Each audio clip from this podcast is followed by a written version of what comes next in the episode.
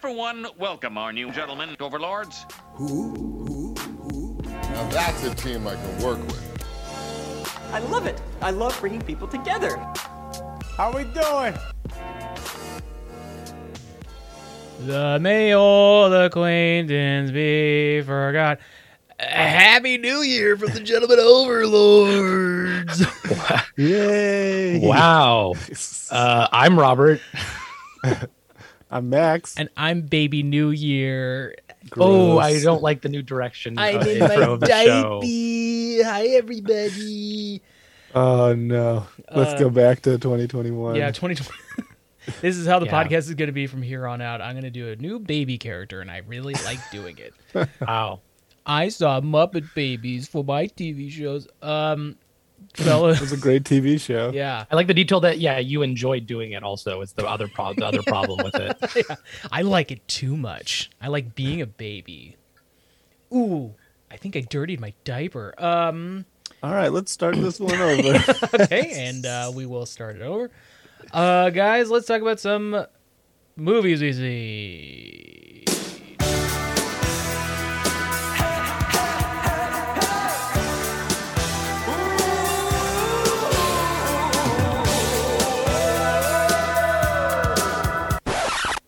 Don't you forget about me. Look my way, girl. Something breakfast. Movies we've seen. Robert, you're up first. Tell us what you've seen. Movies I've seen. It's been a minute um, since we got together. Seen a few things since then. Um, I was recently on a, a trip for my uh, sister's birthday to Las Vegas for the first time, and classic uh, trip kind of thing for me is you know you're getting ready in the morning or maybe you're kind of winding down at night And you watched The Hangover. and you watch The Hangover, and you're like, uh, am I going to sleep on the roof tonight so that my friends will have hijinks? Um, I, you know, you, you throw something on the TV or see kind of what the the in room channels are playing, and uh, lo and behold, good old uh, Raimi's uh, Spider-Man Two, Wow. which I realized uh, uh, my wife has not seen. I think any of them. She's seen Any of none of the them. Raimi ones. I don't believe so. Interesting. She, she Yowza. was, I was saying things about number two, and she was like, "I don't even. What are you talking to me about? I haven't even seen this." Just Why is an octopus a doctor? huh, this is some sort of fantasy comic book world. Um, so good. Uh, it was obvi- obviously I like was kind of jumping into it. Um, Andrew, one of our favorite scenes where Peter walks by an alleyway and watches a guy getting beat up. Just by get his men and ass mugged. whooped. and truly like in the light of day, like they're just off the street in in New York City. He doesn't do it. He doesn't even like say to someone else like, "Hey, help me!" Like, there's nothing about being decent to other people. Like, and listen, if I was walking on the street and I saw like a guy getting beat up, there's a lot of like context missing. You don't know what's going on. Eh, I don't want to get hurt or get in a fight. I would be uh, people in my life would be upset if I was like injured or worse and jumping into something like that. But there's nothing stopping him from letting the police know, telling someone else who is aggro and wants to go jump into that thing, Or like, say, I- hey, stop. yeah do something to help yeah like all the other stuff it's like he's doing his homework now and he's he's fixing his bike and he's just trying to like you know be more present in his peter parker kind of life that one is just a wild a wild choice It's But it's such a swing. I understand it was like he has given up all of the super you heroics in general yeah, and so he's he's like it's it's a scene that's trying to imply like really press on you that he has given up all aspects of being Spider-Man, but in doing so they betrayed what makes Peter Parker a good and decent person too. I just for that yeah. weird thing it, it's it's not yeah he's not exhibiting the and that's that scene is so sad when he's like back in the car with uncle ben and it's like bright white kind of like it's like they're in like limbo. And he's basically like you still need to be spider-man. And he's like no i can't anymore. Like i'm sorry. Like and it's crushing. Like it's so Yeah. sad to see like his uncle his dead uncle still like disappointed like that. Um also crushing when he tells may like what happened that night that he let the the guy who stole money from the venue go and then he tried to take the car and and ben was killed. Like rosemary harris is so good in that movie Mhm. um hey she's she's the hot aunt may for me oh boy. oh boy. um and then like the scene later where she's packing up her place and it's this the time they've finally seen each other again after Peter has come back and stopped being Spider-Man and have a conversation about like about Spider-Man and about moving on and how brave it was for him to admit that and stuff. Like I'm gushing, but it's it's just so good. Yeah. Um, so I'll have to sit down with the misses and watch all those again at some point. Um, watched The Courier with uh, Benedict Cumberbatch. I think it's based on a true story. I want to say late 80s, early 90s or something. There's like kind of this unassuming guy, uh, Cumberbatch, who kind of gets roped into like spycraft um, because they think if they send him to Russia, um, and that and with like sort of like secret mission kind of intel to pass off to someone or deliver that no one will assume anything because he's just like going in and trying to make money and coming back to England or whatever. Um, or was it England? I think. Um, but it was pretty good. I, I liked that one. Uh, I think that's on Netflix. Cumberbatch is in like everything. I think there's like a western that I want to watch with him in it. Yeah, I watched was- that too. Okay. Um, oh, did I not put it on my list? I need to put it on there. the Um, Dog. The Power of the Dog, which is a, a Jane Campion movie. You- Um, you might have mentioned it last time. did I? I hadn't. I don't. I, maybe I mentioned it. I don't think I'd seen it. Oh, okay. Um, but he, uh, that's a good one. I won't say too much about it, but it's it's interesting. It's uh, It's called The It's a Power of the Dog. yeah. yeah, it's Western. It's um, it also has hey the Spider-Man connection. It has um, why can't I think of her name? Uh, Mary Jane. Uh, Zendaya. No, not the current Mary Jane. I'm talking about the Oh, Raimi. MJ. Sorry. Uh, Kirsten Dunst. Kirsten Dunst, thank you so much. Yes, she's in it with her. I believe she's married to Jesse Plemons, who basically can never be in enough for me. Like Mhm. whenever he pops up, I love him. Loved him in Jungle Book. Hello, Sin, or whatever when he when he pops out of the uh, the submarine. he, yeah, like, yeah. waves it, yeah. Um, yeah, Jesse Plemons. Um, it's just kind of like a gritty. It's uh, I wouldn't call it like a feel good, but it's it's a good movie. Uh, but yeah, it's very like Made you feel good. Stark. Yeah, it made me feel good because I was like, that I'm don't live out in the West with these fucks. Um, got back from Vegas. You know, I had to put on Casino. Oh, from Martin. Scorsese. Um, it was really cool to watch, especially since like so many of the casinos have like rebranded and some of the facades have changed, and obviously some of the insides and stuff. But there was still like hints of all that, and we went to some of the older casinos where you could kind of see. I didn't even I didn't double check yet like what all places he filmed on location in Vegas. Um, but it was really cool. And I also never realized because I'm an idiot that the strip is not the original Vegas. That you there's like a little there's another part kind of further away which has like the original casinos. Uh, we went there one night uh, during our trip. That was awesome. It was really cool looking, and I could see even more so. I was like, okay, so maybe they use like shots of casinos from the strip in the movie, especially since it kind of like moves up in time towards you know towards the strip and all the current day stuff.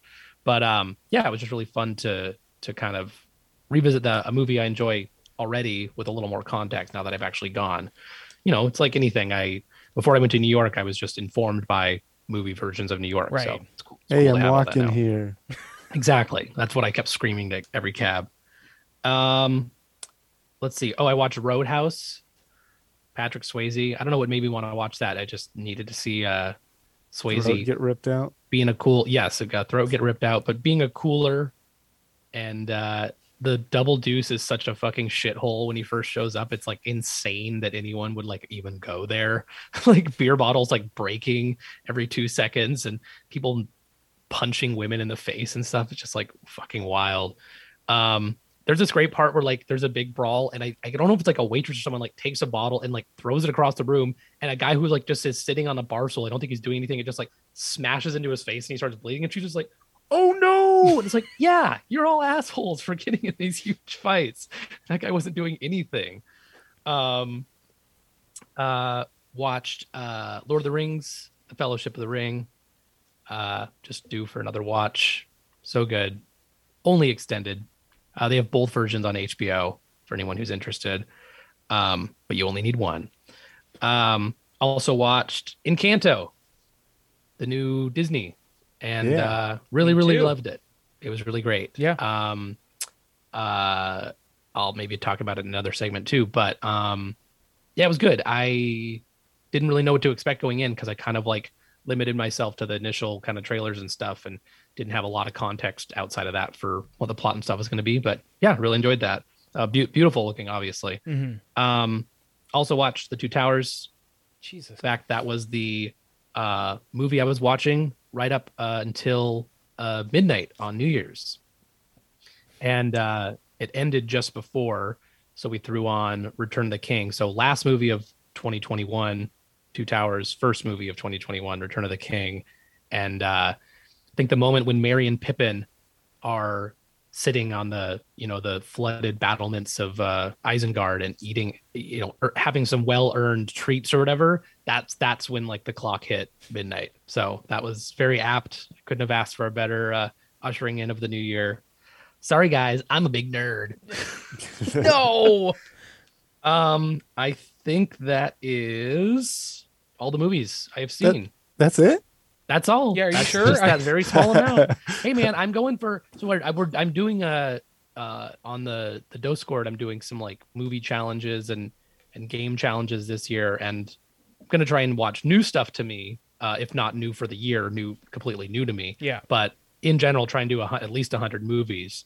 I didn't get my full count. I'll maybe I'll report on the next episode. But um, I did a good amount of stuff this year. Mhm. But Yeah. um, I think we've all talked about like weirdly like I have all this free time at times and I could put on a movie or two and instead I watch, you know, a bunch of YouTube videos or something else and I want to I want to get more back into the into the groove of of watching kind of movies and things like that. So, yeah. Max, what about you? Any movies?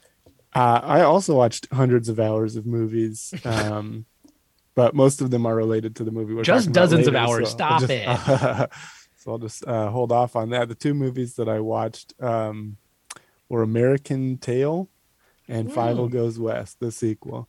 Man, I've Um, been thinking about that movie so much and I would like at this point I'm like I just need to like buy a copy because I think about it enough that I want to like own it. I love the first American Tail. Yeah. Uh, I forget where we watched them, and they might actually have expired. Uh, I think it was Prime, and I think they they just took them off. So, uh, sorry, When's the Um, last time you'd seen them? uh, man, I was a kid. I was just a Oh, kid wow. at that time. I it's weird because so we were just down in LA a couple weeks ago and we were listening. I like we neither of us wanted to put our like uh music on the on the sound system, so we turned on the radio, and the like Luther Vandross version of "Somewhere Out There" was on the radio. Like I hadn't heard that song. Wow. I hadn't heard that version of the song since probably I was a kid and watched the movie. It's so ridiculous. It's it hit number weird. number two in the Billboard music. I wish charts, uh, in the movie, like when Fievel goes to sing, it like the Luther Vandross version comes out of his mouth. It just like one of those examples of like the singing voice sounds very different. Um, Okay, what did you. What did you think, Max? Because I I think I, I truly have been thinking about it a bunch. Like the animation is so crazy in yeah. the first in- the, the first the second one's good, but the, the first one is so like, the second one is not good. The second one Oh. is pretty terrible. This like this, certainly uh, when I was a kid, they were both kind of like equal. It was just two two really Ghostbusters and Ghostbusters two. Like- exactly. And then like watching it now, the first one is amazing, and the second one is like dog shit. Like it's pretty terrible. Damn, dude. It's okay, coming hard that- on it. okay, I was, I was also that- talking about like the animation more specific. Like I was saying, like it wasn't as good, Yeah. but it wasn't terrible. But I guess it is all of a downgrade. You're really uh all right. Is it, I, I'm being a little harsh, you know, like uh, hyping it, hyping it up and down, whatever. But um, like it was disappointing to to see it and to see like Where it what the fir- started and what the first one did and what the second one like complete how the second one completely betrayed all of that because of probably some criticism uh that it got because uh, like the first one is a really good tale of like an immigrant tale. family and yeah exactly of like coming to America, being on your own. thinking like- that thinking that something is going to be a certain way hearing stories about it and having you know that all Oh, told I and love. then- and there are no cats in America. exactly um but like yeah then they get there and it's you know the whole the world is the same right like there is the Mhm. grass is not always greener and um yeah just the the way they go through it the like seriousness of certain parts of it and actually i guess the majority of it uh it's it's really it's a it was a good movie as a kid but also as an adult it's great to watch but i think it got critiqued for uh for being too adult and like Siskel and Ebert apparently gave it two thumbs down and said, you know, how is a kid going to watch this movie? Uh, and I think that's why the sequel sucks so bad is that they really took that to heart and said, well, let's just make this one a rip roaring like. So they go to the west, and I honestly think that, uh, like following, uh, American Tail and the Immigration Tale, and like then, you know, what do you do in the next one? I feel like they went to of mice and men and thought, oh, we could do the travel to the west is like a new opportunity. You thought that it was going to be great, it wasn't that great. Go out west for a new opportunity. They're still traveling, still trying to get to a better life. Uh, and then it just, and then like an executive got hold of it, said, Siskel and Ebert gave this last one two thumbs down. Let's just do a rip roaring spaghetti western, have some fun with it uh, you know, with the horrible portrayal of Native Americans in the middle, where they think that Tiger is a cat god, and like I don't know, it just that one was absolute Saturday morning cartoon in the worst ways, uh, and the songs weren't as good, the animation wasn't as good. Uh, one thing that I like in the first movie that surprised me is I thought it was rotoscoping. I thought that they were like redrawing, you know, just drawing over, which they did for the humans. But they did an interesting thing called xerography zero as an x-e-r-o like xerox where they actually took video and then uh, got like a black and white version of that and and painted that. So it's like actual video within within the thing of certain things like Fievel's in a cage and he's all hand drawn but the cage around him is just like i think a video of a cage moving and then they have baskets and then they have also this like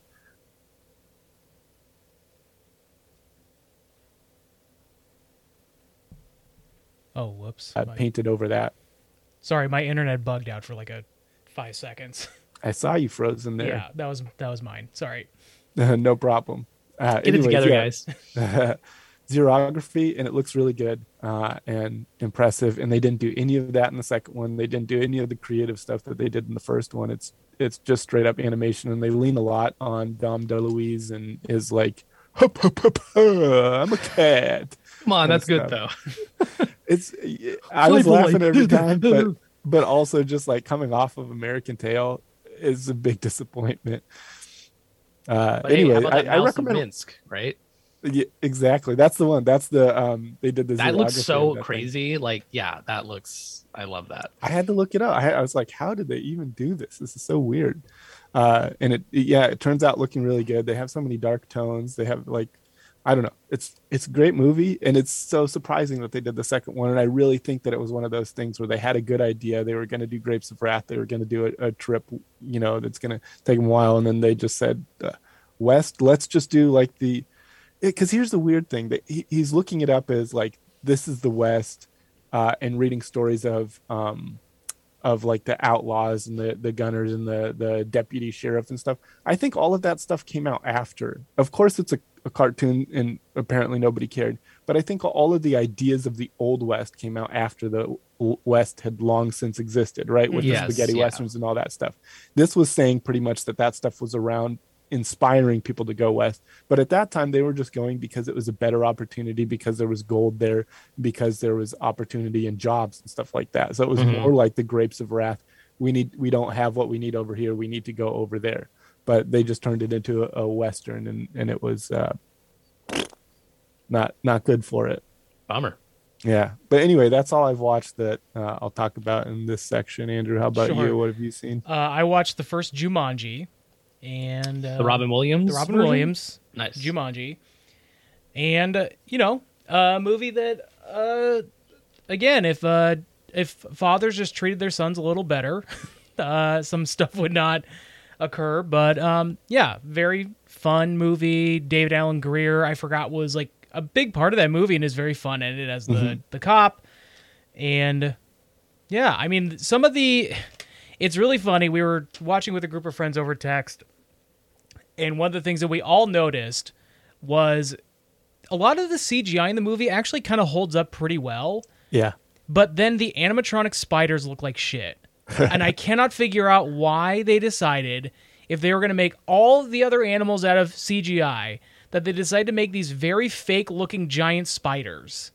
I wondered if it was just to do with like having some practical props in the movie, like the vines. There's shots of the vines I think that are practical, Mhm. And then so for me, the the like the Chris Van Allsburg book has like this. It's all black and white and has this sort of quality to it. And in my almost justification, even when I was a kid, was sort of like, well, this is like this other weird jungle dimension.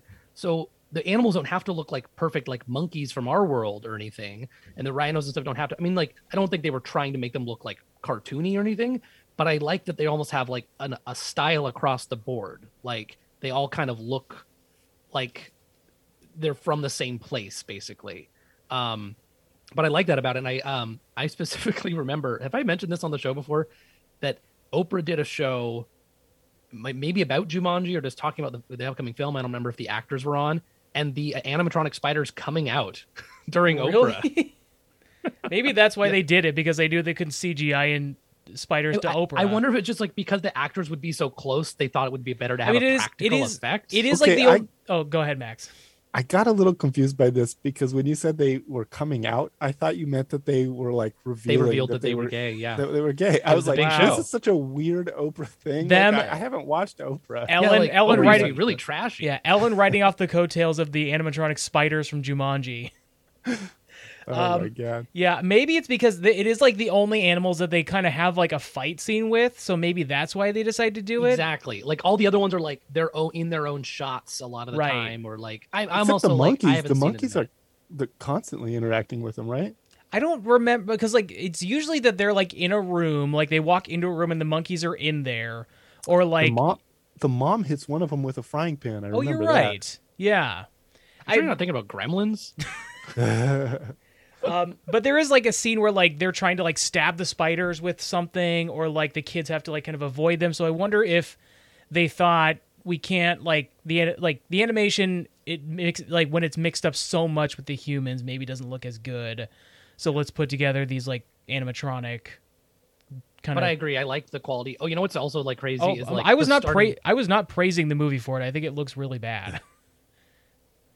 Of the Oh, you just said the CG held up. The CG holds up. The spiders look bad. Is The what I spi- was. yeah, the spiders look bad, Oh. but the the CG like the the rampage scene where they like stomp through and Yeah. crush cars and stuff that looks so good. yeah. What about um? How do you like when like he burns? Like he like becomes like sand almost and like gets sucked into the board game. And That's Spider-Man three. Oh, okay. um, also like just like a horrifying like start of a movie is like this kid like goes to this jungle and like survives until like adulthood Uh huh. in this horrible place. So wild. Yeah. Um, and also his his dad is a crazy hunter who's trying to kill him the whole time. right. Wild You guys are yeah. you guys are talking about Nick Jonas? Yes. Mhm. Yeah. Okay. Um, the other movie I also watched was Encanto. Watched that as well on Disney Plus last Hell night. yeah. And yeah, gorgeous movie. Um, I don't want to say too much about it because it just came out on Disney Plus. Yeah. But yeah, just gorgeous, really beautiful story. Uh, Stephanie Beatriz is great as the main character. Um, if you only know her from Brooklyn Nine Nine, it's really wild to hear her real voice because Yeah. it's so much more high pitched than her as Rosa Diaz. But um, yeah, great movie, really fun. Enjoyed it a lot. Uh, some cool songs too. Like Mm-hmm. the the initial song where they introduce the family is very fun, especially since there's like so many, so many members of the family and the kid, the people like asking her to sing about it. She's like, "Okay, here comes the grandkids part," because there's a lot of like, Yeah, Um, and we had to put on subtitles because like she does like a recap at the end, and like the lyrics are going by so quick. Yeah. They're very very clever. Um, and I loved uh, Luisa's song, the like Mhm. strong sister yeah, because that was like not what I expect from a Disney song, and it was it was very modern, but it was like very interesting, and I liked what it was saying about her character, and I also just like that character design. I'm glad they made. I heard that was like a sticking point of like making her like a much smaller, like more realistic hmm kind of strong, and I'm glad they made her like the Hulk kind of. Yeah. I, I just think it it made it. I, I think it just is like a yeah a cooler character to have in the Yeah. film. So. The other thing we were watching, and my wife no- noticed, uh, Wilmer Valderrama is you know plays the dad in it, and for a good portion of the movie, I couldn't stop thinking about the fact that he had a TV show for three seasons on MTV called Yo Momma, which was just a like people telling Yo Mama jokes in like the mid two thousands. Wow. that that existed for three fucking seasons. I was just like, what? Why do I remember this, and why can I not get it out of my head that that happened? That, those are good. love like his yeah. credits when he's you know listed somewhere like Wilmer Wilmer Valderrama of, of Encanto and Yo Momma. Yeah. they would list Yo Momma before that 70s show. Absolutely. Uh, all right, let's talk about some Du-du-du-du-du-du. TV shows we've seen. We've seen. uh, Robert TV. Had we mentioned the Wheel of Time finale the last time we got together? I don't think we did. Yeah, and I don't want to say because it's still on and people Yeah. can still probably binge it, so I won't say too much about it. But it was very interesting. Uh, I agree. I know from talking to Jamie and and I'll just some what I remembered that um they definitely are changing some stuff from the book, but in a Mm-hmm. way that like I'm saying that in sort of a way of like I'm excited to see where they go with it, but it felt it felt like a combination of things. Like it's six episodes, or it's like a short season. Um, I know that there was like you know difficulty with COVID as far as like filming and stuff like that. Um, they have recast a character, Yep. and um, yeah, it was just kind of an interesting, interesting where a lot of the characters ended up uh, and some of the events that took place. Um, yeah, so it was it was kind of uh, I, I wish I liked it a little bit more. It was it was kind of it was very weird, and maybe I need to revisit it. But um, but I would say that like ultimately, I really enjoyed the show, and I liked the kind of the the journey more than this final ep of the season. But because they're greenlit for two, Do you think that um? Do you think the because you did you you read the books right? I have I have heard enough about them that I I feel like I've read at least the first couple Okay. almost Because, be- like- through osmosis. I have no connection to the books and like Sure. so I was like not at like to me this is all new information so like where the characters ended up and what the characters ended up doing is all new to me and it's not I have no I'm not saying you have a hang up with it but I have no hang ups of like where I think the characters are going to go or what they're supposed to do so I wonder cuz I kind of liked the finale and I am curious if because you have like some sense of like where the characters are going well, there's just other things too. Like I don't.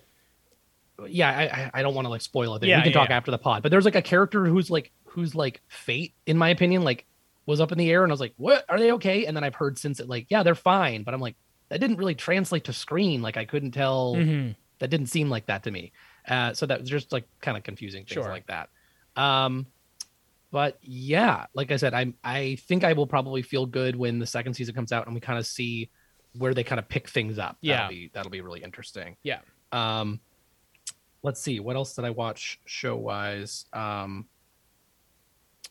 I think just um, just like I don't know. I guess it doesn't even count as like a TV show, but just like that Luca short. Did either you watch that? no I The- haven't Ciao Alberto. It's good. Nah. Very cute. Um, not a TV show. Don't know why I waited to say it now. um, I think. Sorry, guys. I've only seen yeah that amount of This is- TV. A- after the movies, this is very disappointing. I know what a letdown. Uh, I guess about you know where you where you invested your time. Uh, I finished up Arcane and Only Ooh. Murders in the Building. Um, both of those were were pretty good. Ar- I mean, Arcane is great. I'm excited. They're doing more, right? Yes, they announced just like a teaser showing the number two or whatever, and there's a second season. So how good was that though? You liked it? Yeah, I did like it. I, I mean, though it, it's consistent throughout the whole thing. It's it's Mhm. interesting. The animation stays fantastic. You like learn to care about the characters, and uh, I've heard nothing but good things about Arcane. Like even from people who don't like like you who don't give a shit about League of Legends. Yeah. I mean, you really don't have to. It's it's just a pretty cool world that they set up. It's a little bit angsty. It's a little like a little bit of that steampunk clockwork stuff, but it's fun. Uh, it's really cool, and I think like just the visuals of it, uh, and I guess the the, the voice acting, um, it's all pretty consistent. It's all really really good, high quality, um, and yeah, I'm just kind of getting like I get the feeling that I'm not. There are certain things about League of Legends that I'm never really going to be into, but Mhm. uh, like there are some stuff here on Like the being fringe that- toxic. yeah, no, that I'm all. I, yeah, I'm you're all in for that. Yeah, that's what one of the things that uh, made me think I might like Arcane. This 2022, baby. This is a year of toxicity. I think we're all. This is all our heel turn. Hey, Brit Britney did it first, right? Toxic was a great song. Um, yeah, we got it. But yeah, I, it looked like Andrew didn't, so I wasn't sure. Uh, and- Who's Britney? uh, only murders in the building. Uh, was also good. It was one of the like I didn't expect to like it as much as I did. I was a little disappointed that it kind of wraps itself up in like a I, I thought it was going to subvert itself or whatever, subvert expectations. It didn't necessarily do that, but it did. It was a good story, right? Without sub, it didn't have to subvert it. I watched uh, the first episode of Cowboy Bebop and then stopped, and I think that's where I'll remain at this point. Um, not much to say about that. It's a little too cartoony for the cartoony that it was cartoon that it was based on. Uh, yeah, it's insane that the cartoon is more realistic, which is like a, a choice of theirs, but it's just kind of weird. and it like and it didn't do enough to warrant the cartooniness in the live action right like there are certain things speed racer comes to mind uh, which i'll probably be mentioning later uh, over and over again um, but like it, it it didn't do enough to make itself seem like it should be that cartoony it just seemed like like do you guys Well, this is based on like a? Japanese cartoon, so we need to Let's- add it, let's- make it like a quippy and extra weird. Like, yeah, not that It there isn't goofiness in the anime, but there's Yeah. also like tons of very seriousness. Like a lot of the episodes are tragic. So Yeah. And like maybe it fits better. I don't know. Jet does an amazing voice. Like Jet is the best casting in my opinion. Yeah, Yeah. He, he just kind of nails it. I don't but, like that he's a deadbeat dad, but Oh, I didn't. I don't know if it got that far since I. uh, Oh, okay. Maybe I, maybe I did. I mean, they're talking about he's trying to. well, if, if be a you continue on, dad, he but- mentions every episode that he needs to get a gift for his daughter. Okay, yeah, And he was just kind of like this annoying already. shit. Yeah. Okay, uh, but I probably won't watch the rest of that, and Oh. uh, it's already canceled. So, anyway, yeah, uh orphan black speaking of another canceled show uh but shouldn't i mean i, I think it finished up right Yeah, I don't no think it was no can- it, didn't. was not canceled. It was finished. it wasn't canceled yeah they, they stopped making but here's the thing they continued it on in podcast form and i didn't know this uh until my sister told me and so now i'm going back and watching all of these i'm now at like nearing the end of season three i think i've got two episodes left of that Mhm. still amazing like tatiana maslany is so good but also her brother felix also like everyone in there, there is doing a good job Yeah. uh, I think, like, I don't know how much to talk about. It's it's old enough, right? Maybe I not. haven't. Yeah, I haven't finished the show yet, so I'm. In, Okay. But I'm in season five, so in season five. Okay. Uh, I don't think they do uh, as good of a job um, differentiating the clones that are not uh, Tatiana. I think. oh, the the male clones. yeah. Yeah, I agree with that. But uh, other than that, I think um, like it's just a really fun show to see where they go with it and It's- all the It's also hard because she's amazing and she does such a good job of being all the different, you know, Yeah. Allison, Sarah, all these different Helena. Like she's so good at being the different clones that sometimes you forget that it's the same actress at times. Yeah. And she's so like her performance is so diverse that it's almost it almost feels unfair to the male actor that he Yeah. has to play other characters because he's maybe just not as good of an actor as Tatiana Maslany. I mean, and and they also did a handicap him in the uh, writing of it, in that they were all from the same location. Yeah. That they all like. yeah. She gets to do accents and uh, like, still clearly if they're from the same area, Yeah. they're still distinct the way she does it. But like. For them, they're all military guys, and they're all from the same Yeah, place, yeah. and so they don't have the accents, and they have that like, okay, everyone has to be in uh, like military type of person. Yeah. So, um, like but still i think like every single one that that she portrays uh i i think the the one that had that struck the least was the german who's only in one episode Yeah, yeah. um but other than that and they i just got to the point where they introduced crystal Yeah, Crystal. i guess so like reintroduce crystal and give her a, a bit more time and she's so fun. like she's so fun. she's like the closest person to her is Allison, so you see like like bits of Yeah. this and there, but the fact that they are s- like so drastically different, Mhm. despite having some of the similarities, is just im- impressive. Yeah. And I'm look, of course, looking forward to She-Hulk and seeing what uh, Tatiana Maslany does with that character. Yeah. So uh, it's good, been good going back through and, and rewatching. If you haven't seen Orphan Black already, uh, start watching it uh, and then continue on in podcast form when that's done. Uh, and I think they might be doing a movie or something. I don't know. Anyway, we'll see. Um, and then I watched season two of Witcher, another really good show that I would recommend. I think uh, they do a great job with that. Henry Cavill like really worked out. Uh, I feel like there were a lot of people who were worried about his casting as uh, Geralt, but uh, he does a great job. Although it did sound like um, when they originally were filming, they didn't do the gravelly voice of the video game character, and uh, I think that would have been a mis- mistake.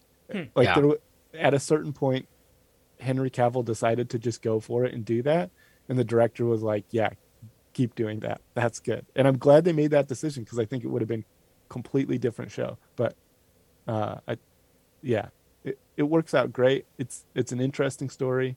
I think everyone's doing a good job in it, especially Henry Cavill on a first name Hank, basis with. Hank. Good job, Henry. All right, uh, Andrew, what you seen? Uh, I watched the entire new series MacGruber on Peacock. Oh, Oh, speaking of ripping throats out, Speaking of ripping throats out, I almost said that when you were talking about Roadhouse. Um, boy, that was a fucking wild ride. If like they took the violence and the gratuitousness of the movie and they amped it up more on the TV show. It's about I think it's eight episodes, and they're each like twenty five to thirty minutes, so it's not super long. Uh, What's it but, on? Uh, Peacock. Boy, did I just fucking loved it. It was so stupid. Will Forte is just he is fearless in being just like a you know like that really annoying clip of uh Will Ferrell being Neil Diamond. They have like uh what's his name? Uh Lorne Michaels being the thing about Will Ferrell that's so uh-huh, great. yeah. I feel that way about Will Forte all the time. He is just so willing to do whatever for whatever the scene is. And so much of this like they talk about, you know, like like so much of the series is like Vicky talking about how great of a man MacGruber is, but then like subverting it by being like he's an average, you know, he's a below average lover and you know blah blah blah and like and what he has downstairs is lacking and like later in the series they show like a shot of his penis and it's just like this it like and so I just love stuff like he's just so willing to do whatever to like for the scene. He's so funny in it. Uh right, you know, every everybody except Val Kilmer's back uh, and uh, Oh, Powers and gonna Powers. Booth um are both not back cuz I believe Powers Boothe died. Right? He's not alive I anymore. thought I thought he had passed away. No, Yeah. Um and of course Oh, Val you're talking- you're talking about the actor. I was yes. like, I think Val Kilmer's character also died. yeah, yeah. but I Um, wouldn't be surprised if he came back anyways. based on how ridiculous the show is, I also wouldn't be. But he does not come back for this. But he's in flashbacks. But uh, Billy Zane plays the villain of the series. Sam Elliott shows up to play MacGruber's dad.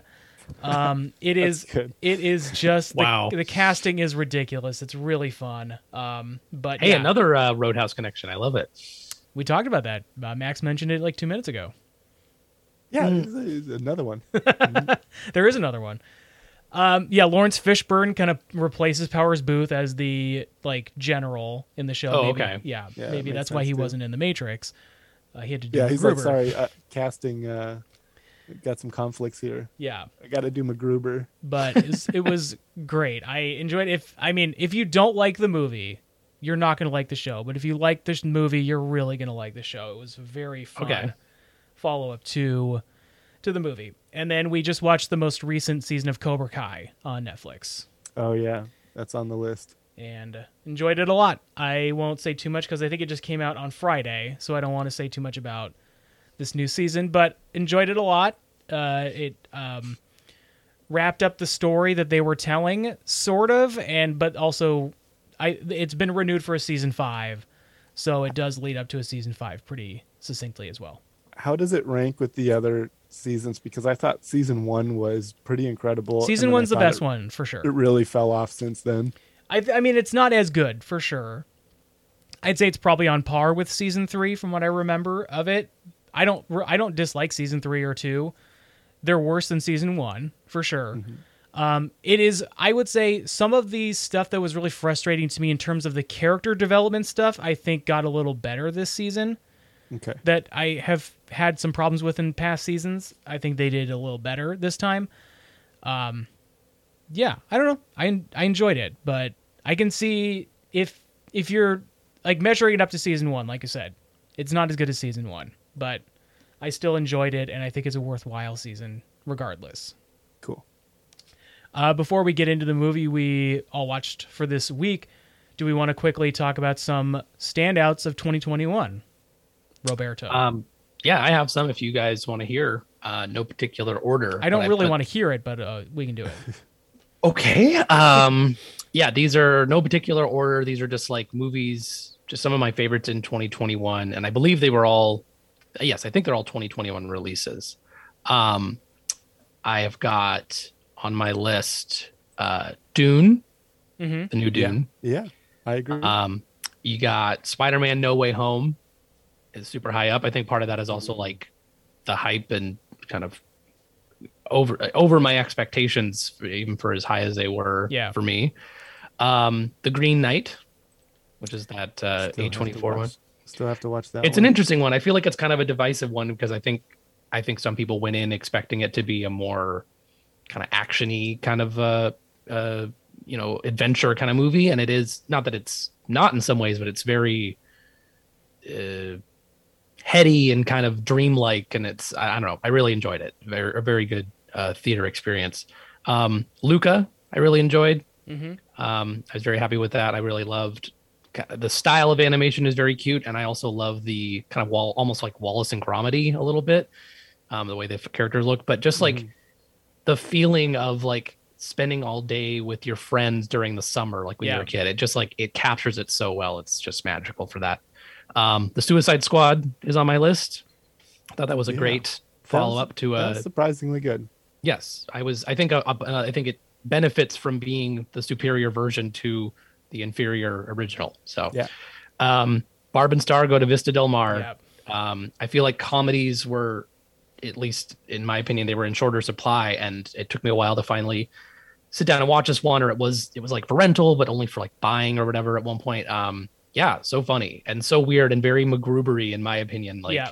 um, uh, similar sensibilities. So I think folks should check it out. I also uh, Um, I just saw an article where Jamie Dornan said that 2021 is the worst year of his life.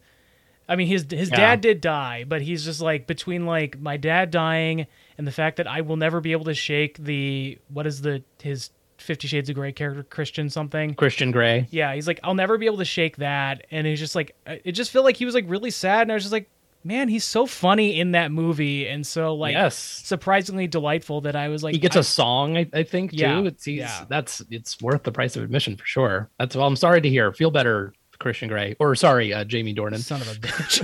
Oh, yeah, ouch. Um, Malignant. That was a surprising one for me. I don't know if everyone would agree. It's like uh, like the best of 2021, but I would just like loved how bonkers it was and and thought it was very silly and. I'm dubious if there's a sequel in there because I think they've talked about doing a follow up.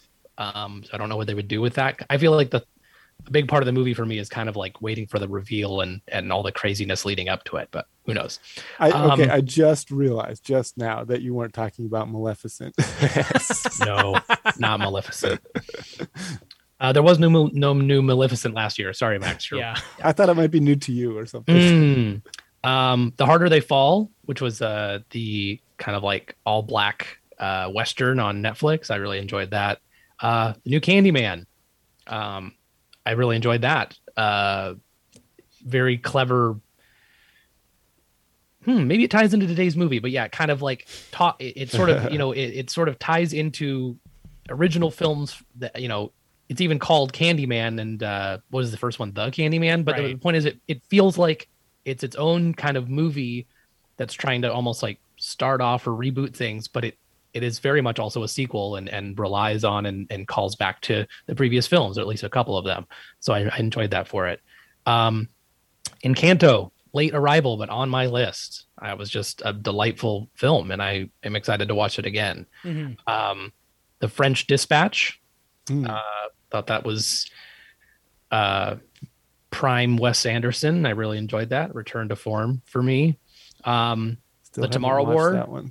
Is another one. Um, maybe I'm a little biased. You're but- contractually obligated to say the Tomorrow Yeah. War. Yeah. and the Tomorrow War. No, but I really I I love the aliens in it. I feel like it has a stronger uh two thirds first two thirds versus like the ending, but I still really enjoyed a lot about it, and I wish it was also drawing from a lot of other movies that I enjoyed, like themes and, and things from alien films, like The Thing and and stuff like that. But um, I wish there were more kind of like sci-fi things like that. I thought there was a lot of good things going for it.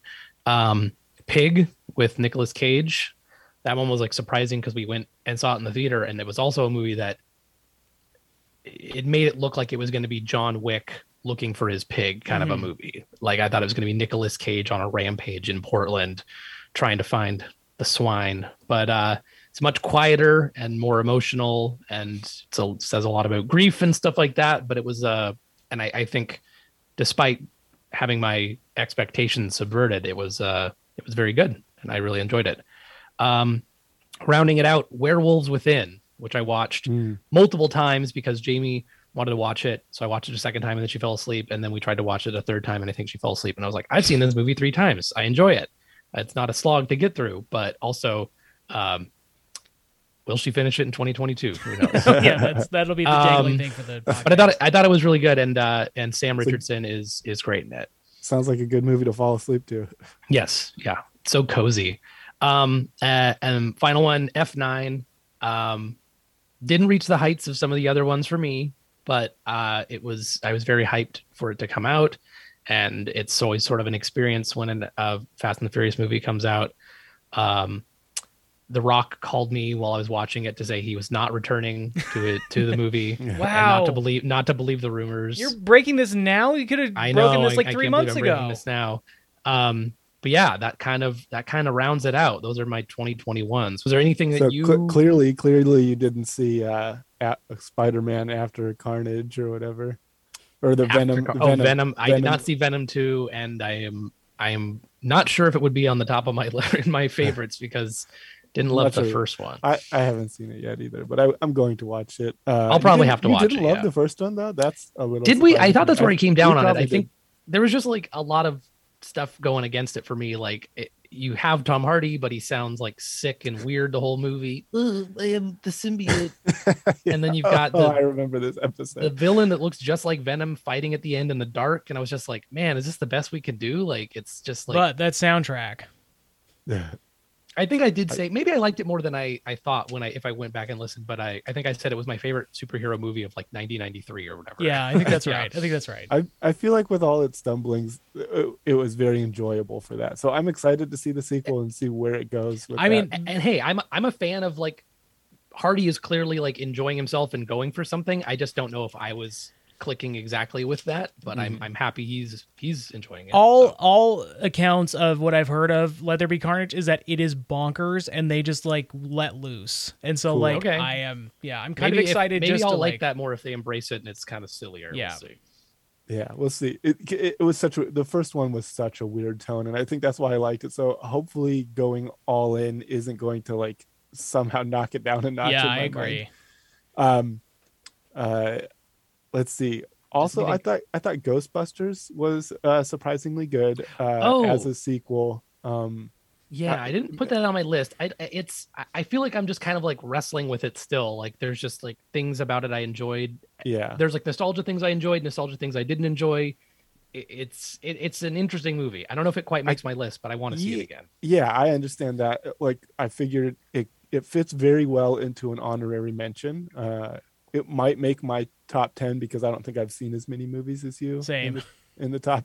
it- like top ten could include all of the movies I've seen. I was gonna say year. yeah, I think uh, I technically said at like the top of this episode that I was like going to watch more movies, and it seems like I did watch Yeah. a decent amount. I was gonna say Yeah. like yeah, just based on technicalities, I think the Eternals would also be in my top ten, even though I did not like it very much. Uh, Space Sweepers is one that I would want to mention. That I, I don't think it was made in 2021, but I saw it in 2021. And, Yeah, as you mentioned uh, before. it's great. Yeah, yeah. Like I, I keep saying it, but I no, it must be good. Until I somebody check it out. watches it and tells me they like it. Uh, I'm just gonna keep saying it. Uh, I don't know. It was kind of like an American Tail too for me. I didn't really like it.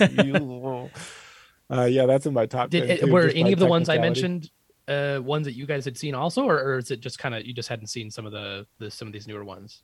Uh, the ones that you mentioned, yeah, Dune, I think would would make it in mine. That one was good. Um, I haven't seen Spider Man yet. I haven't seen Malignant. Haven't seen Werewolves, but like I think lot you did see were stuff- Malignant. Did I? I thought you see did. I think you Malignant. did. You told me. You told me I'm not gonna like it. So, ah, that's right. I did see Malignant. I wasn't sure which one it was, but yeah, that was the weirdo Yeah. living inside. Yeah, okay. Uh, I did see that one. It wouldn't make well, maybe on a technicality it would make it in top ten, but uh, like I didn't love it. Um, uh, yeah, Th- there are other ones. Yeah, that I, I wish I would have seen. Right, Mhm. Power of the Dog. I might have enjoyed. Um, who knows? It's a, it's a weird year. What happened this year? What was the start what of this happened year? this year? Um, I mean, like, so yeah, Robert. I think like Luca, I agree with. Barb and Star go to Vista Del Mar. I loved. I thought that was just Oh, a- yeah, I wanna see that such one. a delightful. Just like so surprising because it was Yeah. just like such a weird, goofy comedy that you just don't kind of see as much. and it's like I, it's one of those things. I think I said it when I first saw it.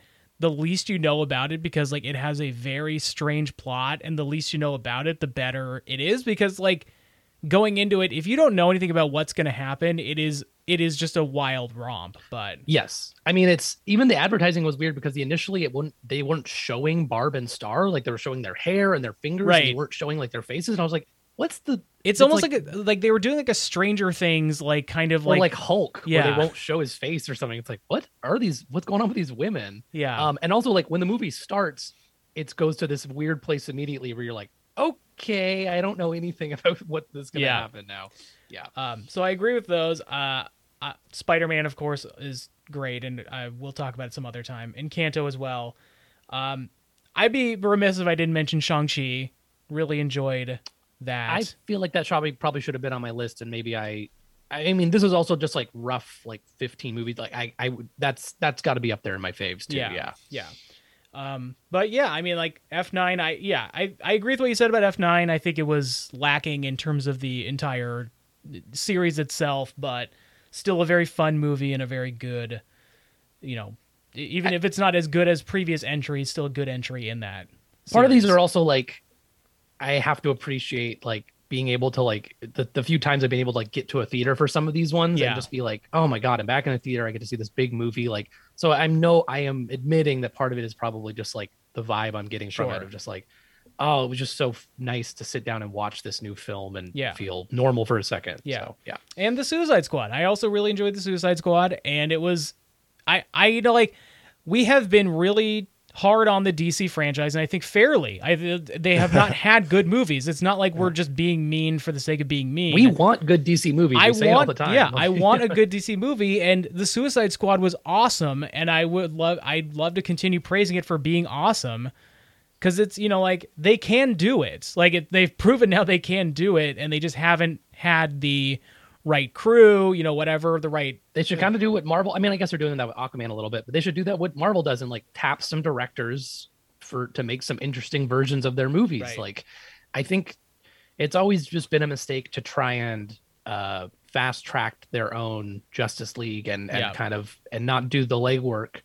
Um, and I think it would be better. You could also, you know, f- test it out and say, hey, here's a version of Superman. Do we like it? Oh, maybe it'll get a sequel. Is it going to become part of like our Justice League? Who knows? Like they have alternate wor- worlds too. Like there's no reason that they can't do standalones and things like that. yeah, I think they kind of got side railed with the with trying to jump right in and going all in to the gritty world Yeah. of Zack Snyder. And I think the more they've realized that and started to branch out, I think uh, has been successful. I think it started with Wonder Woman. People, a lot of people liked that Then Uh, stumbled first- with Wonder Woman 2. first one. yeah, exactly. Uh, Aquaman, I feel like, Yeah. and uh, Shazam Yeah. both got one of those. Like th- that was Both movies I enjoyed I and, and lighter yeah. and more fun. The problem and- is they just don't seem to gel with the rest of that universe. Like I don't imagine that the battle between people riding sharks and ancient sea dwelling, you know, like lobsters by this thermal vent underneath the ocean is also happening where uh Pa Kent is saying, No, don't come. I want to get killed in Don't this tornado." save Like me, it just yeah. doesn't feel like the same thing. So Yeah. yeah i think i think that initial misstep really like threw him off for the rest of it and I, like like you say I, and maybe that's just personal preference because some people sure probably love justice league um for sure they do. Yeah. yeah i mean clearly they got the the four four and a half hour remake of it so uh I, I mean there must be some some kind of love for it yeah, but like yeah i think the more they, they branch out and it seems like they are learning their lesson suicide squad being their most recent uh, and being one of their their very best. So uh, hopefully they continue in that direction. More like that Yeah. moving forward. All right, guys. Shall we talk about the movie we all watched for this week? Yes. Now let's skip it. I think Okay. I think this episode's getting a little long. So Okay, great. I mean, it might be. yeah. Uh, well, let's talk about it. We're talking about The Matrix Resurrections. How do we know that we're actually here in America and not part of the Matrix? I mean, everything in your experience. Are we really here or are we just part of a giant battery? I don't really believe in the Matrix, no, Your Honor. neither do I. it. No, I don't believe in it either. No, of course not. It's just an interesting idea that it's open for discussion. I believe in the Matrix, Your Majesty. I knew it, so do I. You know why, Dave? Have you ever had deja vu? All the time. You know what that is, don't you? Glitch in the Matrix. Fucking A. We watched The Matrix Resurrections on HBO Max. Uh, the fourth installment in the Matrix series. Quadrilogy now. the quadrilogy. Before we get into spoilers and stuff, would you guys recommend people log on to HBO Max or go to the theater and see The Matrix Resurrections? Uh, I would. Um, I we'll we'll talk about it, but um, I think I really liked it. I don't think I loved it, but I think it's saying a lot of interesting things and commenting on itself and the previous films, and some of that I liked and some of it I didn't. But I would think it would be. I think if you have enjoyed any of the Matrix films, including just the first one, you should be checking this out because I think it's it's doing some interesting things for sure. So yeah. Max, what about you? Yeah, I uh, am not the biggest Matrix fan myself, uh, but I went back and I rewatched all four of them. Uh, I guess I rewatched three of them, and I watched the fourth one for the first time. Uh-huh. Whoa, unless it's like this is another loop in the Matrix and Uh, you've yeah, who seen knows? it before. it felt like deja vu, like I'd already seen it. Uh, I would say that this most recent one is uh, either the best or the second best of the. I'm gonna keep calling it a trilogy, even though I think it's a trilogy with four movies, uh, because it says to be concluded on the second one. So like you don't really put that. Right. Uh, Yeah. yeah, so I'm just gonna call it a, a, a trilogy. Man, you're thinking outside the box, dude. I like this outside of the Matrix kind of thinking, man. This is like uh, what the people at the uh, in like the video game, you know, like the they're like pitching ideas for the new Matrix game and the movie, and this is like what you would be saying in the room. Jeez. Uh, I oh yeah, that's one that I missed. I didn't play the Enter the Matrix video game online. I did, which is uh, canon, ten years ago. Oh my gosh, yeah.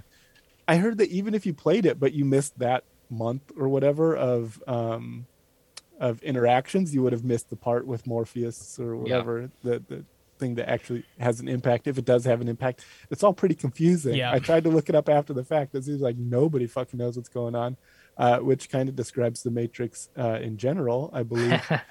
um, uh, yeah, hard for me to love it because I often will um, uh, will judge a movie based on the world it's built just literally, right, rather than metaphorically. And I feel like this movie uh, tries to do a lot metaphorically uh, rather than literally because like none of this stuff makes sense otherwise just in the world that they've built anyways we can talk about it andrew what did you think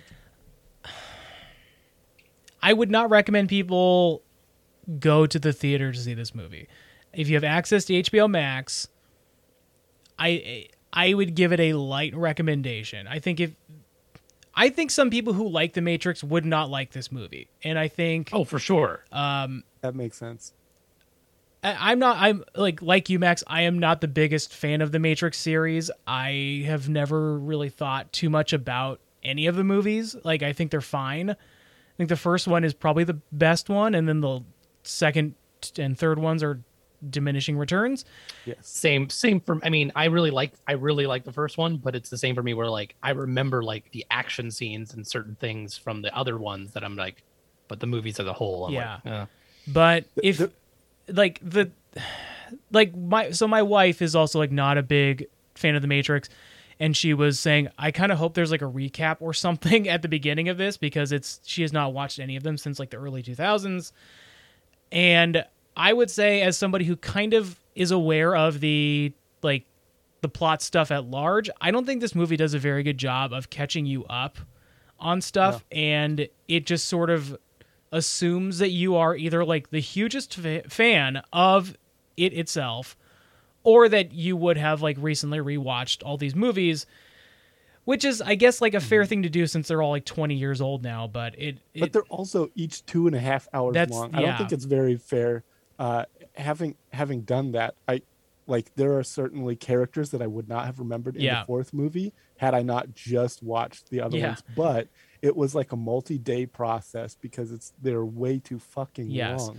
And that brings me to we can start moving into plot and stuff. This movie's too long, but it feels like uh-huh. they don't take any time or care to explain anything during that like 2 hours and 40 minutes or however long this movie is. It's it is too long, but it feels really rushed. And I, it's it's perplexing in that way. that really jives with the rest of the matrix the more they try to explain the less it makes sense because they get into stuff like w- these characters are programs. They're married to each other and they're having kids. None of that fucking makes sense. If you're trying to just like dissect this literally what did the how did the program that creates like uh you know like a static image of the sky and like uh, does that they marry a another program that is like there to like i don't know like why do they have a human body anyways if they're a program in the matrix why did none of that make sense at all and You're right. It would have been more interesting if it was all just like code and stuff. it just would have I'm just I'm kidding. I understand they're trying to make it visual, but doing that just makes it bonkers. Just it, it and not in a way that like, oh wow, this is fun and creative. It's just like you're trying to explain something that you don't have a method of explaining and you and also the dialogue does not back it up. Like none of none of the stuff that they're saying, it's all like just cagey references. They ask a question, they say, You already know the answer to that question. I'm not going to give you any information whatsoever. Like, you already know. The character doesn't know, clearly doesn't know, but they're supposed to know in their heart. There are certain things that are never explained. Why was Keanu Reeves picked to be this one, the one, essentially? Like, there's nothing about him that, that makes him special. And his, like, unspecialness is also not special. Like, everyone in the world is that. So, like, uh, I, it, I was always bothered by the fact that the real world was just like machines floating around and uh, that like they were using humans to create energy. There's just such better ways. You don't have to like put a human in gel and like feed them and keep them alive. Like, what are they just generating body heat or what? This is dumb. And then- Bioelectricity, I think. in the third movie they they pop up out of the um like they crest over this dark cloud that's over And the there's like the normal world. There's- sky. yeah exa- there's normal sky so like basically the idea is the the machines have completely destroyed the world so it's all just rocks and there's no plants nothing surviving. A bunch of humans apparently can live they can do this stuff but they go out i'm like solar solar power. Don't have these machines never heard of solar power? They don't have to. Well, do you remember, which is I believe also canon, the Animatrix, where they show like the machine human conflict that led to the Matrix, and part of it culminated in them wanting independence. I think they went to like the Fertile Crescent to like start a city called Zero One, and the humans basically like wouldn't allow them to be in the. Uh, they didn't want to give machines rights. They didn't want to recognize anything like that. They basically like did a last ditch effort and created that artificial cloud cover humans did to block out the sun, which was the source of power for the machines. They were using solar energy. So I think then in their desperation, they were like, when they were fighting humans, they were then taking them and then experimenting and going like, oh shit, we can just use these guys as batteries. All right. So in in my 14 hours of watching, I I neglected the animatrix, so I didn't. You get that fool! You didn't watch every piece of canon. uh, but also, do you think it's it's more effective to create um, several versions of a matrix to enslave people, an entire pod city, or create a structure that puts the solar panels higher? Like, which of those two things do you think I- takes the least amount of work? This is Ultron levels of robots being very stupid. I mean, they're also like, yeah, I don't know. Maybe they, maybe part of it too is like, they're more human than they want to admit because it's the pettiness of like these guys like created us and then didn't want to let us exist when we like had sentience and a soul and then they did then they did as a last ditch effort like blocked out the sun to try and stop us so if they're going to scrape by we're going to use them almost maliciously as our power source because they've cut us off from everything else. Yes could they have could they design and use their vast infinite knowledge to maybe produce some sort of new type of power? Uh especially since like they're machines they could probably invent something that was like toxic to the environment but, but could keep them powered safely you know what i mean? Mhm. um i don't know but um i did i was kind of curious like what did you guys think about like the first like 30 minutes of the movie? Because that's it kind of changes a bit after they get to the matrix I think that's the best part. i, think that's really- my favorite part. Yeah. The the meta was was in interesting. Although again it, i think it still had its flaws. The fact that they were calling it a video game but they were showing clips of a movie. Like was this supposed to be an fmv uh, video game that that had just like in- the full motion video of, yeah i couldn't I, I don't remember if they showed that. Like what is the game what does the game look like they, it was clips from the matrix Yeah. they were showing clips from the matrix and saying this is from your game Yeah. keanu Reeves. so those are like the cutscenes from the game because what is the That's game that's what that's what I think what Max is trying to decipher Yeah. is like were they showing cutscenes? Were they showing gameplay footage? But like it was I just thought that was interesting. I thought that was interesting that like I thought it was going to be that the Matrix movies existed, and Mhm. instead it was that the Matrix in our world were successful video. It's a video game, yeah. which I just think is a, a weird piv- pivot. Maybe I don't know. yeah Um, but I liked the meta-ness of it, and I think like it's jarring at first because they are so much like, hey, like Warner Brothers is going to move ahead with a Matrix Four if we don't, you know, or a, or a Matrix sequel if we don't do it. And he's like, what? They can do that? And blah blah blah. But um, I, I kind of like that. And then they mentioned like we know you don't want to have any part of this, and Yeah. like, no, I I did like the uh, first part of it, and then when they get into the Matrix, it's a little wonkier. It's also like an updated Matrix, like it's 2.0 because they can use they don't they can be like mobile when they teleport into the Matrix. Like they could, they're like on the train. And they're like, oh, we don't have to use like landlines anymore. But I kind of like find that in we the just have to find movies. mirrors to jump. Yeah, we just have to find mirrors to touch. That's, um, that it confused me because well uh, for a lot of things but yeah I, I thought the doorway was going to be a better solution right you find something that you can travel through and and just that will put you into a new thing so i thought okay that's going to be uh inter- interesting they kind of did that in the other movies where you could move through like pathways within the matrix doing using doors and they like had the key master who o- opened up like he would close the door then use his key to open a separate to make it the door to from a new location. door. Yeah. yeah so like they kind of did that already and i thought they were going to continue but in this movie they like they then oh yeah you can also use a mirror and go through a mirror but not all mirrors work there are other things and then like at the very end uh they're trying to get out of the matrix and uh trinity just flies up into the sky and then they just they unplug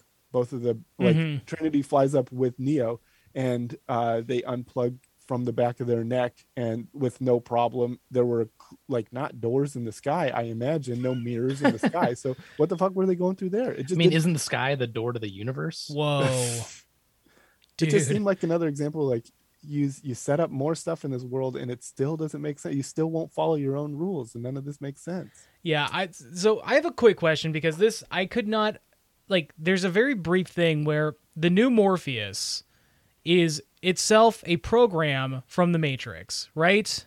yes He's And but so- he's like he's Smith and He's Smith and Morpheus, but there's also an Agent Smith. Yes What was that? I could like I was like trying really hard to comprehend what that was and I just was not getting it. even after the movie and looking it up and trying to figure out what like why wasn't Laurence Fishburne here why is this guy both agent smith and that it, it is for a so movie that is calling back so much and referencing all of the other stuff i don't begrudge them having a new younger cast and and doing like it makes sense that like a program could change and alter and if neo designed this he uh, made an a hey an amalgam comics version of uh, smith and morpheus but i think when you have big players back you know you have uh you have uh neo and trinity and uh who was the old woman that showed up i forget it was jada pinkett's oh, character uh, Naomi or Neo Yeah. uh, Niobe. Niobe. Niobe. Yeah. Um, when you have stuff like that, I'm like, what? It's weird that there wasn't. I mean, I guess there was a Morpheus statue,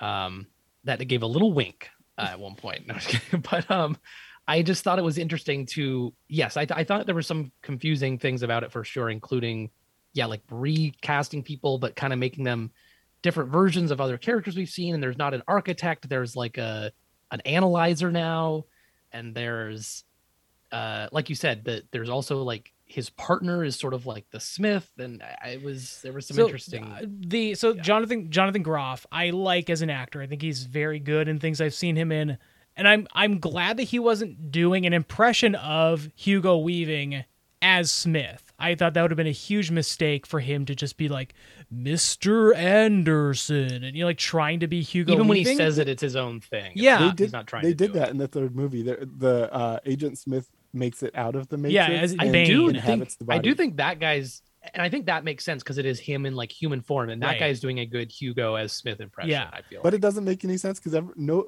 he's saying Mr. Anderson in the exact same way as that, and Keanu Reeves is just like, Who are you? y- yeah, like thirty minutes later. Oh wait, you're. Agent Yeah. But i mean it must be pretty crazy to like Have a like- program from the Matrix escape the like Matrix. be like i'm a human now be Yeah. like that would be even if even if someone said that i wouldn't believe it i would be like what what is you must have watched me on one of the screens and seen that smith said that or something. Um, Anyway. but I my point is, I think Jonathan Groff just did not bring any sort of like the the like malice or the like kind of like menace of Smith to the character whatsoever. He just felt like kind of a sort of not scary, delightful dude as Smith.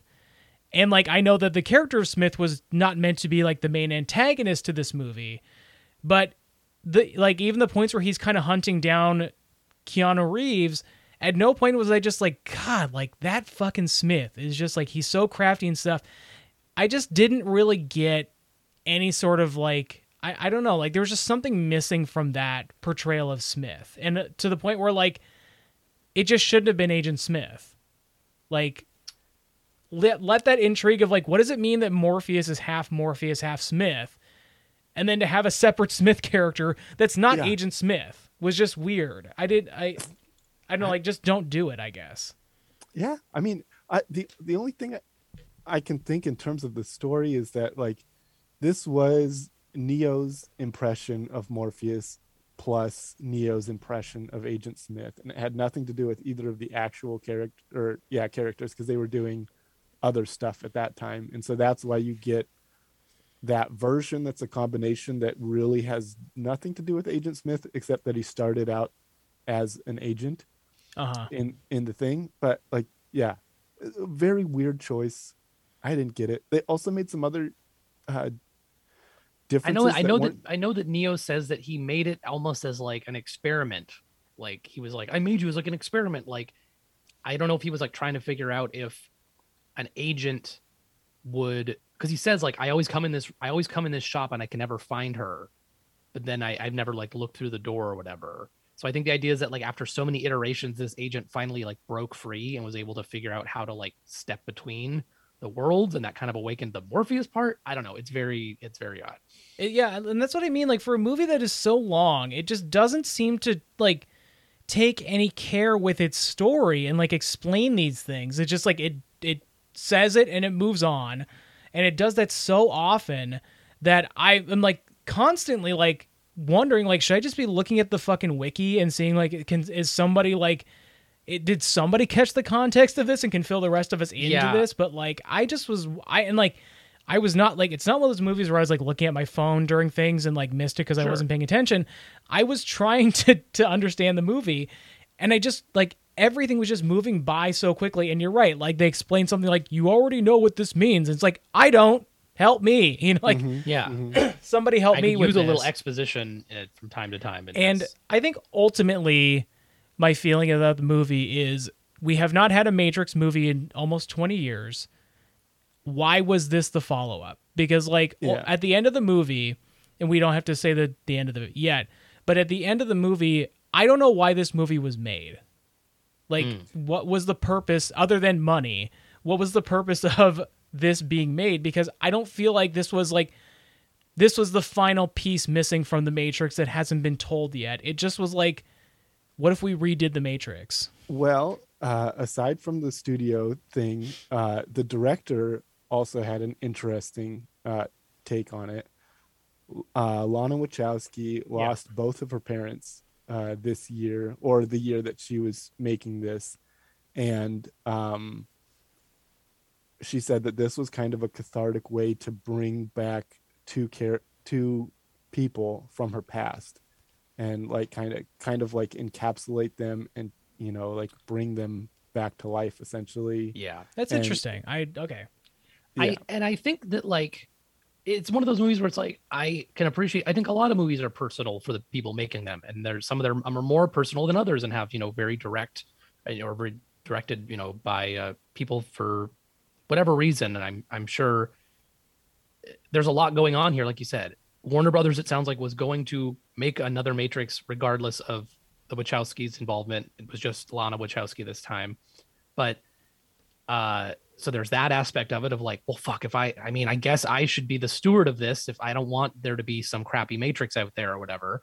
There's like you said max kind of the catharsis like even if even if it was just initially like well fuck i have to make a matrix movie. I don't even want to do this but i don't want them to make it without me or something. And then it was like fed in on like well maybe i should make this more about myself and i i'm going to do what i want to do like Mhm. even if it's a weird even if it makes for a weird matrix movie um so I don't know. also- I think there's a lot going on, which is why I'm trying to be like, uh, I'm trying to be understanding of it, even if I Sure. don't fully understand Sure. it. Kind yeah. Of. yeah It- it's it's also interesting because lily wachowski's reason for not being involved is that like kind of similar to the reason lana wanted to do it is that it was too similar to stuff from the past and that she had just gone through a major transition and it felt like regression going back to this Interesting. thing.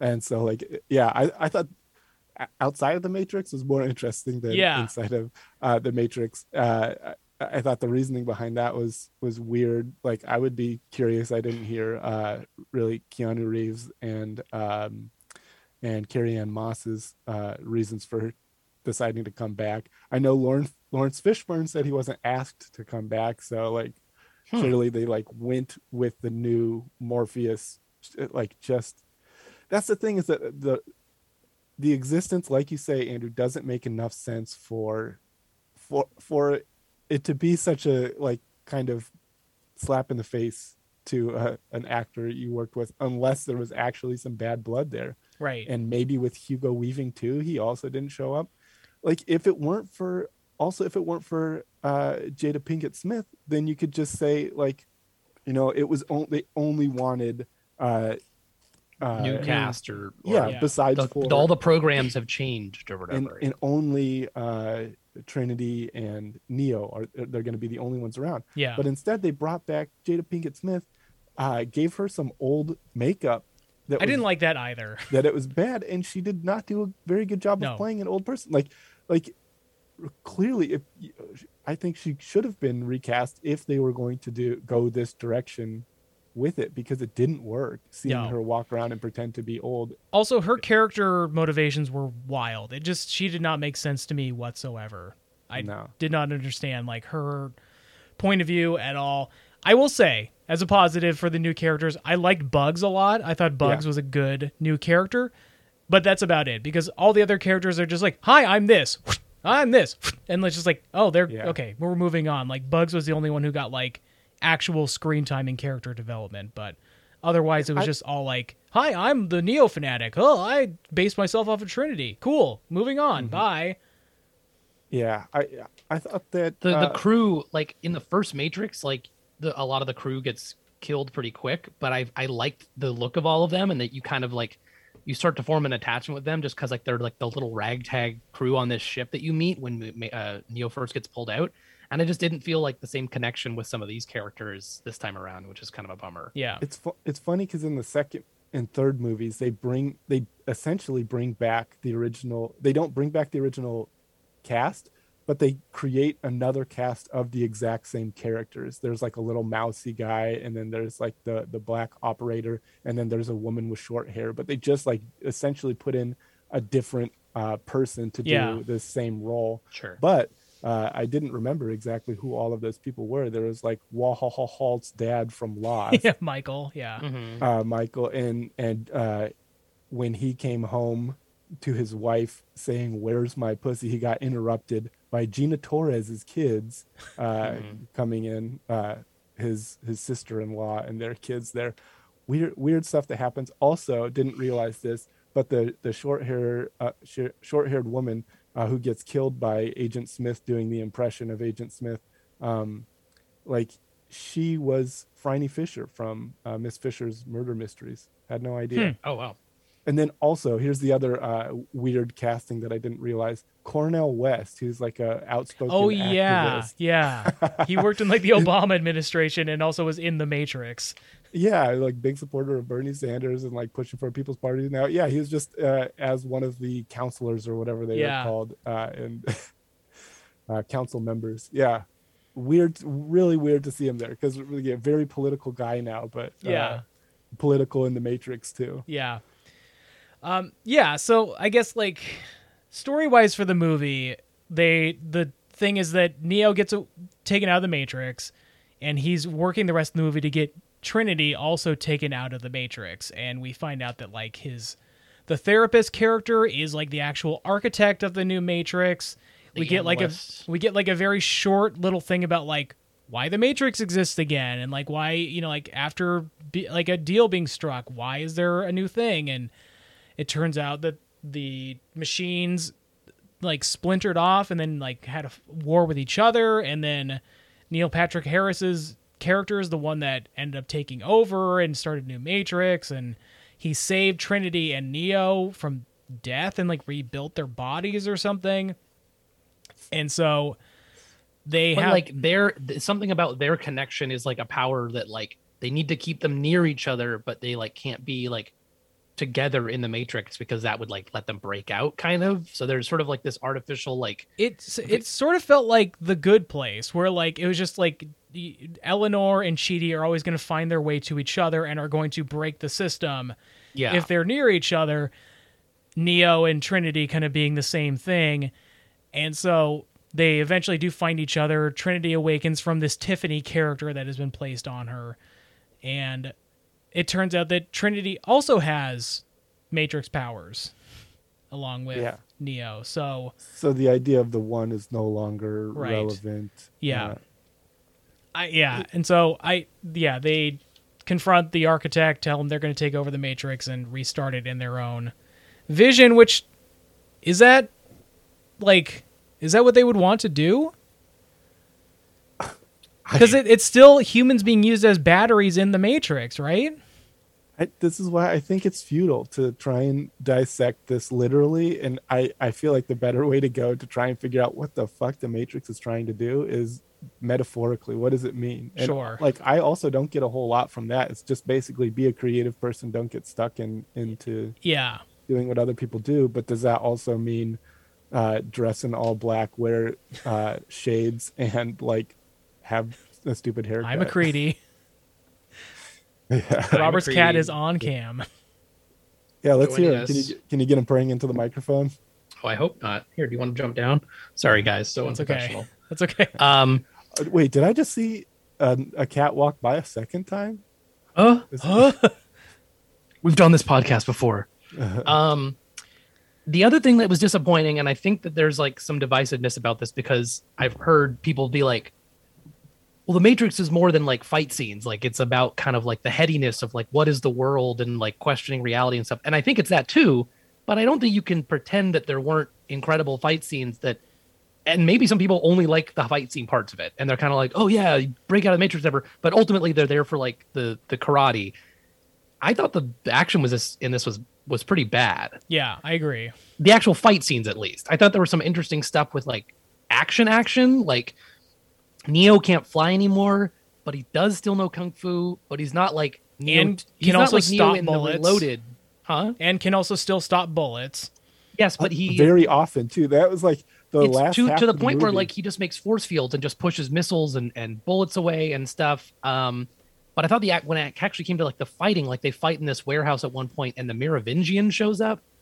I didn't. Oh my god! And and all the um, Lost Boys from uh, from Hook, Yeah. also show up with. The I was trying to Merovingian. recognize, and someone pointed out, I think those are also his goons from the second movie, but I didn't recognize them. They weren't like recognizable enough for me. that was such And a. at all. I like. And it was. I one of also could things- not tell what he was saying at all. Yeah, when he showed up and Jillian was like, "Who is that?" I was like, "I am not sure, but I think it's supposed to be a character from the second movie."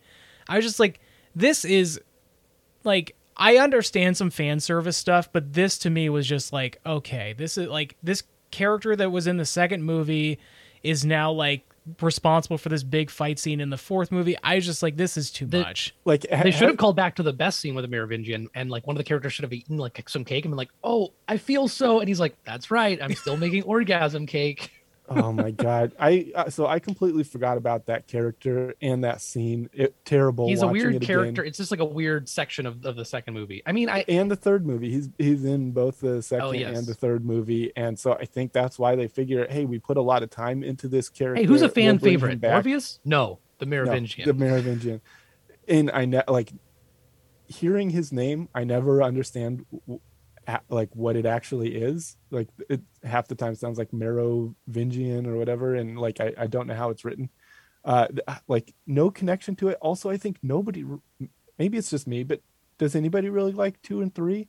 That I think that like bringing it bringing him back as a major player in both of those movies like yeah nobody's gonna know because what they remember is the first movie not really the the second two people yes, I mean the first one is like so much, and it's also self-contained. It feels like where like at the end he's like, "I'm gonna start wake." Neo's like, "I'm gonna start waking people up and show them that this isn't the real world," and then like takes off into the sky, and it's like, "Come on!" And then like the music kicks in, and you're like, "All right, perfect." The Matrix. That's it. That's the whole movie. yeah when it goes into two and three again we already mentioned it's sort of diminishing returns for me i really like the second one but i also haven't revisited it as Yeah. recently and i feel like it's just one of those things where I- i'm kind of enamored with the, the fight scenes and some of the cinematography and there's just like there's a lot going for it even if it's not as good as the first one and definitely not the third one for me is definitely like worse than the other two. Yeah. Um and and these like the merovingian i guess the oracle did it too and the oracle is another probably fan favorite that they skipped out on this time uh you know in favor of bringing back the merovingian and the the daughter of the two programs that uh it's kind of cool that they got that actress to come back since she was a little kid in the other movies is it the same Is that the same i believe actress? so i think Really? so isn't it I, thought it was. I I doubt it. I don't think Uh, so. I don't think so. 'cause I thought that think was she's the a whole famous- thing. I thought I read something that, that they were bringing her back. No, It could be. I mean, uh, Andrew looks like is looking this I'll up, look it so I won't. But um, like, she, if so, uh, I'm glad her acting career uh, took off because she was ter- terrible in that in the first one, and uh, she she did a lot better in this new. she's a new one. program. Okay, And, and it's it's also interesting because like at the end they mention a rainbow sky, and that was her contribution at the end of like I, yes, three i think it was where like they kind of like free the matrix and she's she can do whatever she wants so she creates this uh rainbow sky Mhm. and- but no, uh, definitely not. Definitely not. it's Okay. definitely not. Okay, well, I for Yeah. some reason I for some reason I thought that someone had said that, or or maybe I read that someone that was the plan or something. I don't know. I'm talking out of my fucking ass. find who said Um, it and now I hate the movie because they didn't bring back the original actress from uh, the other ones. Um, I but like I said, I th- I didn't love the um, yeah. I wish the fight scenes were better, and it's just a shame because I feel like you couldn't tell what was happening. It was just like sloppy and not as like fun to watch as the other ones. And I'm just kind of like, if the idea is that this is a commentary on it, like Matrix don't need crazy fight scenes because we're like acknowledging that those exist and stuff. It's like, mm, I think that like if you're going to, then don't have fight scenes. Have just him on the motorcycle force pushing people. But like when you have it and it's disappointing, it's just like, oh man, like these are like the worst fight scenes of like all the movies. that Yeah. was a, uh, always a question for me in all of these matrix and it never really made sense. The because because the movies are supposed to be so heady right? And you have this person who has intense powers he can do whatever he wants essentially right? You're folding reality itself. And all they do throughout the entire uh trilogy of four movies is uh like punch each other and shoot each other with guns it's it's like nothing I mean, they do some creative stuff with bullet time and moving faster and stuff, but you can really bend reality entirely.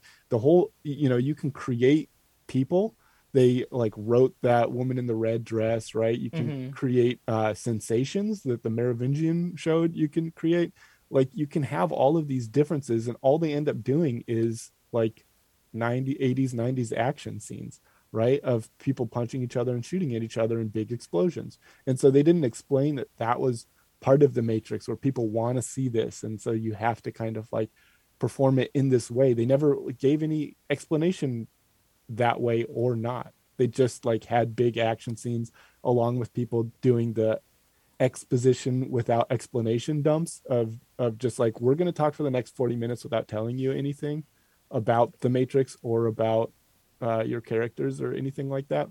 That's a Um, weird weird thing to have caught on. I feel like it was just the Yeah. first movie that people liked and it was just the the outside concept right? And a, a couple cool new um effects that that came up that were then Yeah. uh parodied by every other action movie.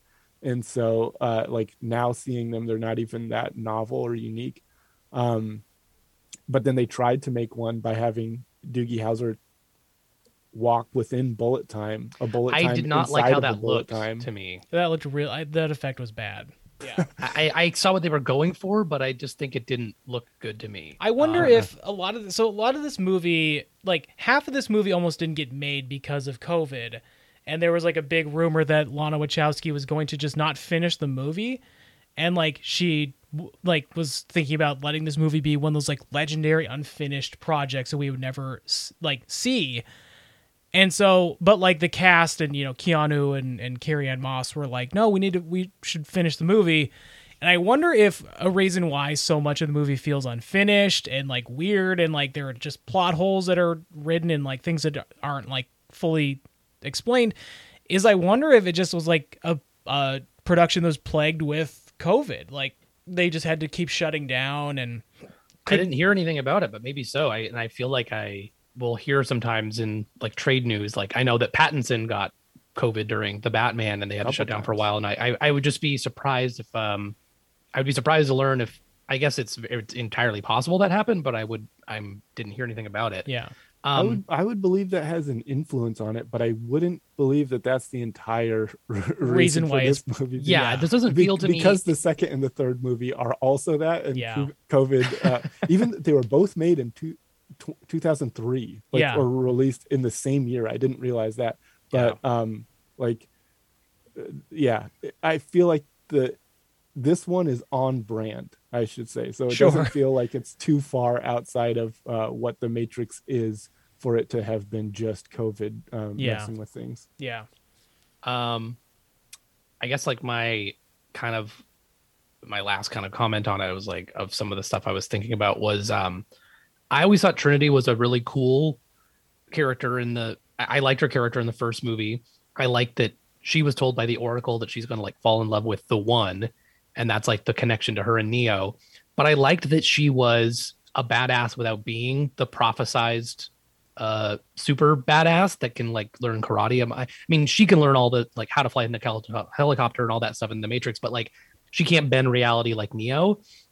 So i did think it was interesting that she sort of is that it's sort of subverted that neo isn't quite as powerful anymore and that she is essentially becoming the one or is the one. But i also don't know if i needed i thought she was really cool without being the prophesized I- can do anything person. So i don't me- know. I'm kind of torn. the best scene with her in the movie is when you know like they're trying to rush her out of the restaurant when like you know it's like either she chooses to stay or stay or, or leave the matrix and her husband's like come on tiffany let's go tiffany let's go. And she just kind of turns she goes i hate that fucking name or something like that. And she's like i'm trinity. That was to me like that's the best scene for her in the movie. And just that that's that turn of like i hate that fucking name was like oh cool she's gonna fuck some shit up.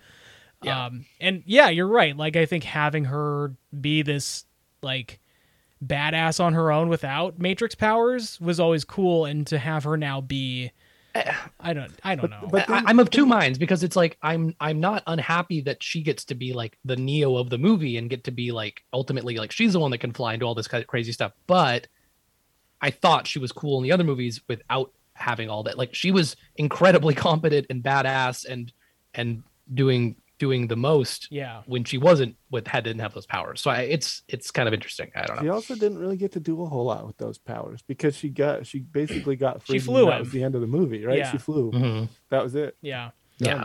Um, She's like like, working seeing up to breaking out and becoming kind of self-realized Yeah. or whatever. Oh, maybe that maybe COVID destroyed the cool, the really cool action scene that this movie needed. That would have been a showcase of what Trinity could do. That never, you know, maybe. Maybe. Never I also happened. didn't love the swarm mode. I didn't like that every everyone could just become turned on to be attacking, and then they were like throwing themselves like bullet like uh Bombs. like bombs outside of the buildings. I didn't love I didn't love the Well, visual of it. Like also okay, it like freaked me out, and also I just didn't like how it looked. And yeah, none of this fucking made sense to me anyways because in the first movies right any per any and this didn't make sense in the original movies themselves that any person could become an agent an agent could take over any person uh and those those were actual people. So what happened to the actual battery people in the matrix? Did they get flushed when they became an agent? They just like okay we no longer get power from this one because they I don't remember if they address that because I feel like an agent will jump from person to person, and then I think if they exit that body, I'm like, so that person just do they just like have memory loss and don't know like why they're like a few blocks away now and holding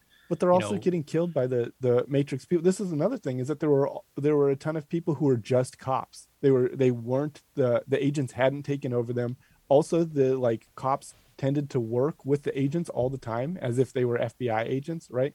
But the matrix people the the folks who had been released and went back into the matrix to fight and do whatever they would just shoot cops too and just like kill people who were clearly like the human being batteries uh, in the matrix d- working a job and just getting destroyed by these people. Like f- for people who are trying to save humanity It feels seemed like our they were- reality. they were really willing to to uh, take out the rest of humanity uh, but in then in this one they it seemed like they were trying to uh, to correct that by saying okay now we can have bots that take over people but it's like that's the exact same thing Yeah. that was happening in the last one there is no difference here except Um, you don't have to do one agent at a time is that what's the difference I, don't I know. guess. I do got a jet pretty soon, but uh, it. So, um, any final thoughts on the movie before we finish up? I think it's you know I think I'm gonna watch it again. It's I feel like there's obviously yeah a lot of lingering kind of questions to be answered for me, and I I do kind of question its sort of place among all the other movies. I think there's just a lot going on behind the scenes, like you said. It was like make it with me or without me kind of a thing.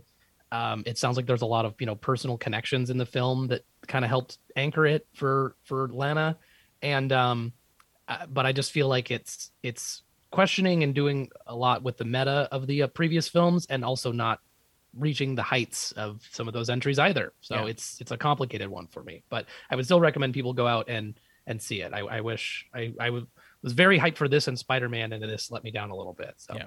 Max, what about you? I, I feel like the matrix in general is eh, like it brings up a lot of questions. Not all of them are I, i'd say most of them are not the good kind of questions of like wow this has really made me think. It's just like what the fuck? That doesn't like does that really tie in? It's more of those kind of questions of just like uh trying to figure out what the the movie is not saying on a metaphysical level but just on like a like at the at the very ground level does this doesn't match up with this other thing? Sure. uh, I think it's it has the the very first Matrix had that interesting idea. What if you're living in a in a different world? What if everything you see is not what you're seeing? What if the your perceptions are off?